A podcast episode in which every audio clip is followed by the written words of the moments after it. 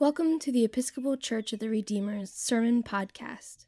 The readings appointed for this sermon are from the book of the prophet Jeremiah, chapter 20, verse 7 through 13, Paul's letter to the Romans, chapter 6, verse 1b through 11, the Gospel according to Matthew, chapter 10, verse 24 through 39, and Psalm 69, verse 8 through 11 and 18 through 20. Open our minds, warm our hearts, but also bend our wills, for we seek to hear your word. Amen.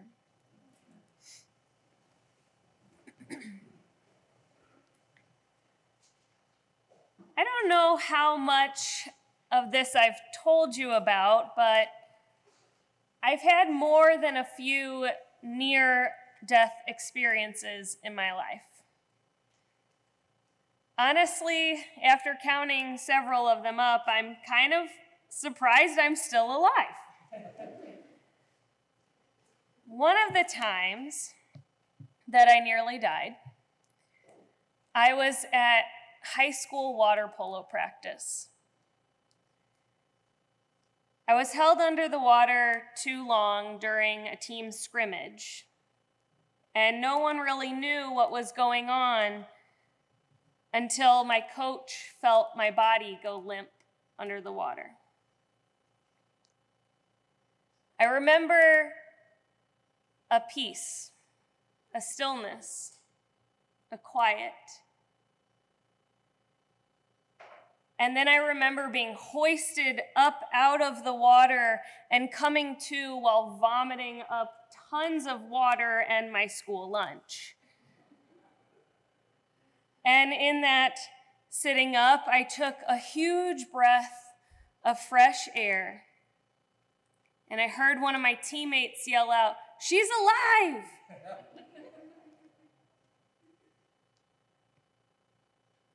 I want to be able to tell you that this catastrophic drowning event was life changing that I somehow became a changed person that day. That I found unyielding appreciation for my education and I became the valedictorian. that I stopped sitting on the hood of my friend Elizabeth's Volvo and smoking cigarettes or that I discontinued my bad habits of driving too fast, or staying out past curfew, or using the words um, uh, like, uh, way too much. But none of that happened. I was still a teenage kid. I still very much took my life for granted. I still made mistakes and found ways to be completely self centered, even though I had come very close to meeting my Maker. Drowning didn't make me perfect, but I think it did maybe make me a little bit better. I was more conscious of what was going on around me more thoughtful around water. I trained in CPR, the same thing that saved my life, and became a lifeguard, helping others to be safe in the water.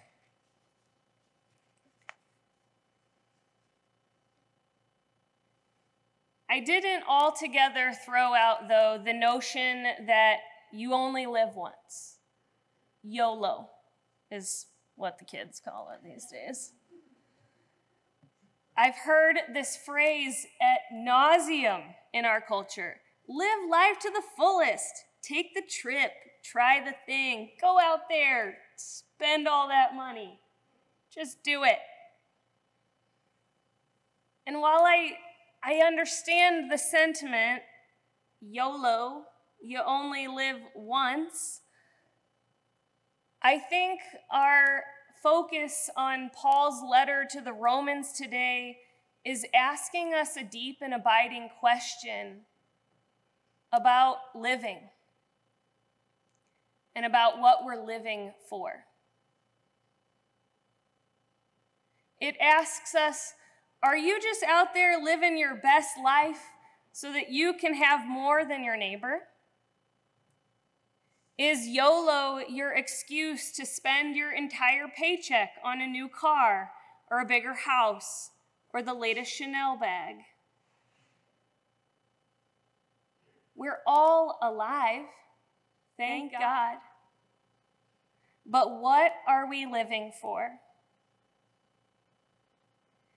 The Apostle Paul tells us that as baptized Christians, we are living with and in and for Jesus Christ. That everything we do and everything we say and every way we live and move and have our being, it has the potential to be shaped by our identity as Christians.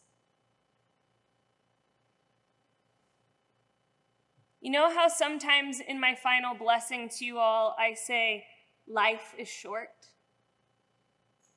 Life is short. So be swift to love and make haste to be kind. You may have noticed I don't often say, life is short, so squish the little guy and get yours. You'll probably hurt some people along the way, but who cares? You're the most important person in the whole wide world. I don't say that because I don't believe that it's a right way to live in relationship with God or a right way to claim our identity as baptized Christians. YOLO, in the way it's often used in our culture, doesn't work for us.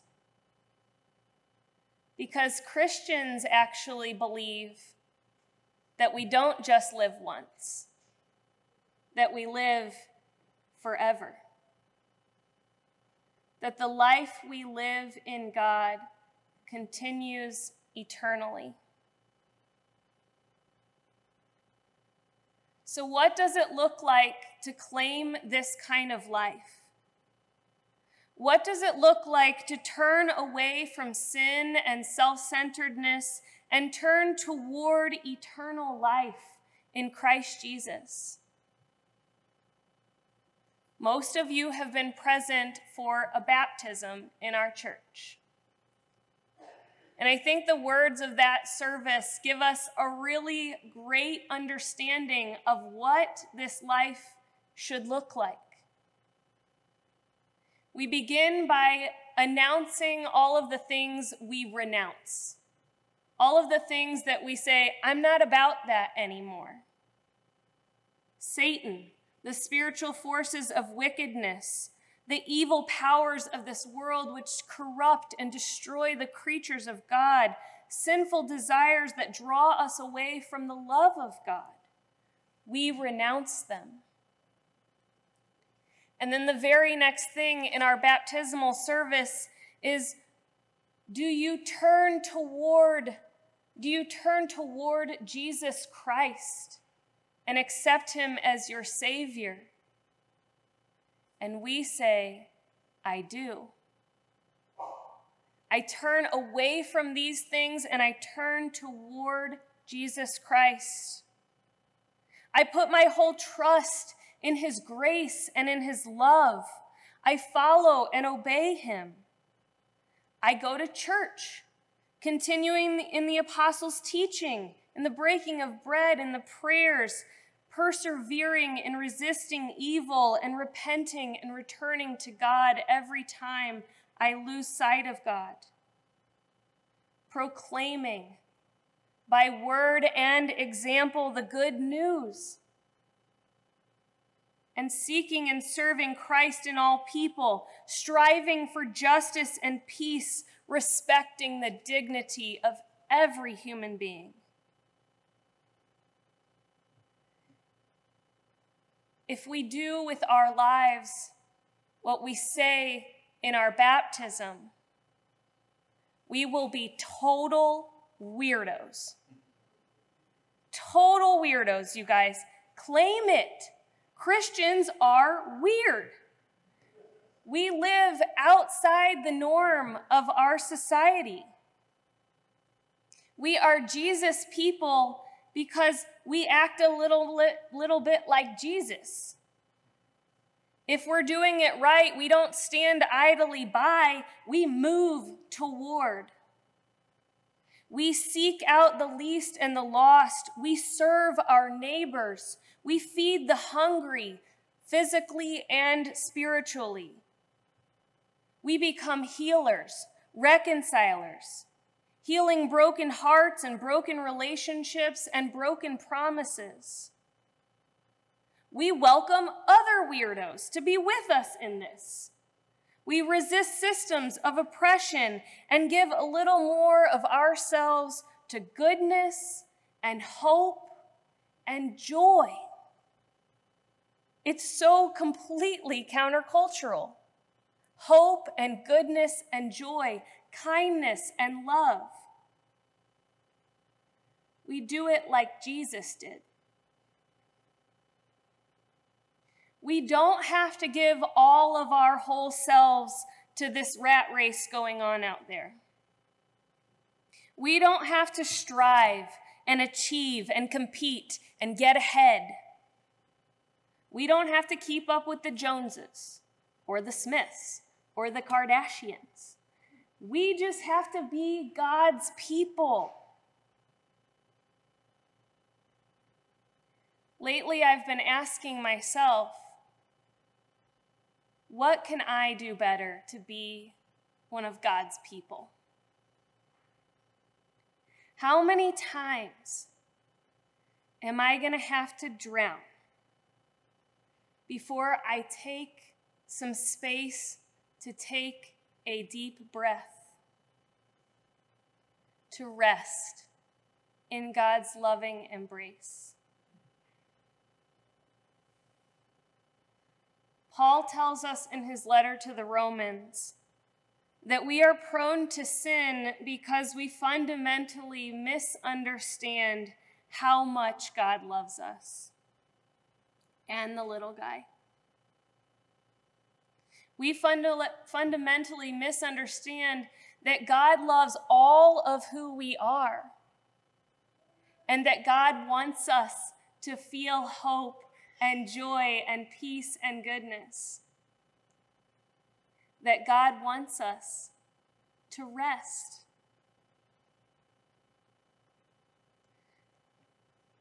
So, how do we slow down and take stock and remind ourselves of who we are? How can we pay attention to all the beauty around us? How can we celebrate the joy of people finding pride in all the different aspects of their identities? How do we lay down some of the expectations of this world, of this society, in order to find ourselves closer to God and closer to our true selves, who God made us to be? Church, I think, is a good place to start. A place to sit and reflect and find peace and joy in community. To see all these other weirdos out there with you trying to do this thing called life in a new way. Maybe Pride Parade was part of how you did that this weekend. I, for one, am going to nourish my rest and joy in God by eating pasticcio and dancing to Greek music at the Panieri this afternoon. You each are made beautifully in the image of God. And your baptism reminds you of who you are and what you're about.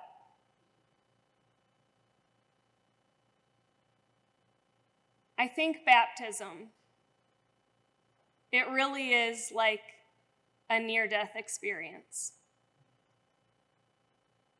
Because in those waters, we die to sin so that we can live in love. So, my question for you today is How has your baptism changed you? How will it change you in the future? How will it help shape your identity? And how will you live if you can know that you don't just live once, but you live forever? Amen.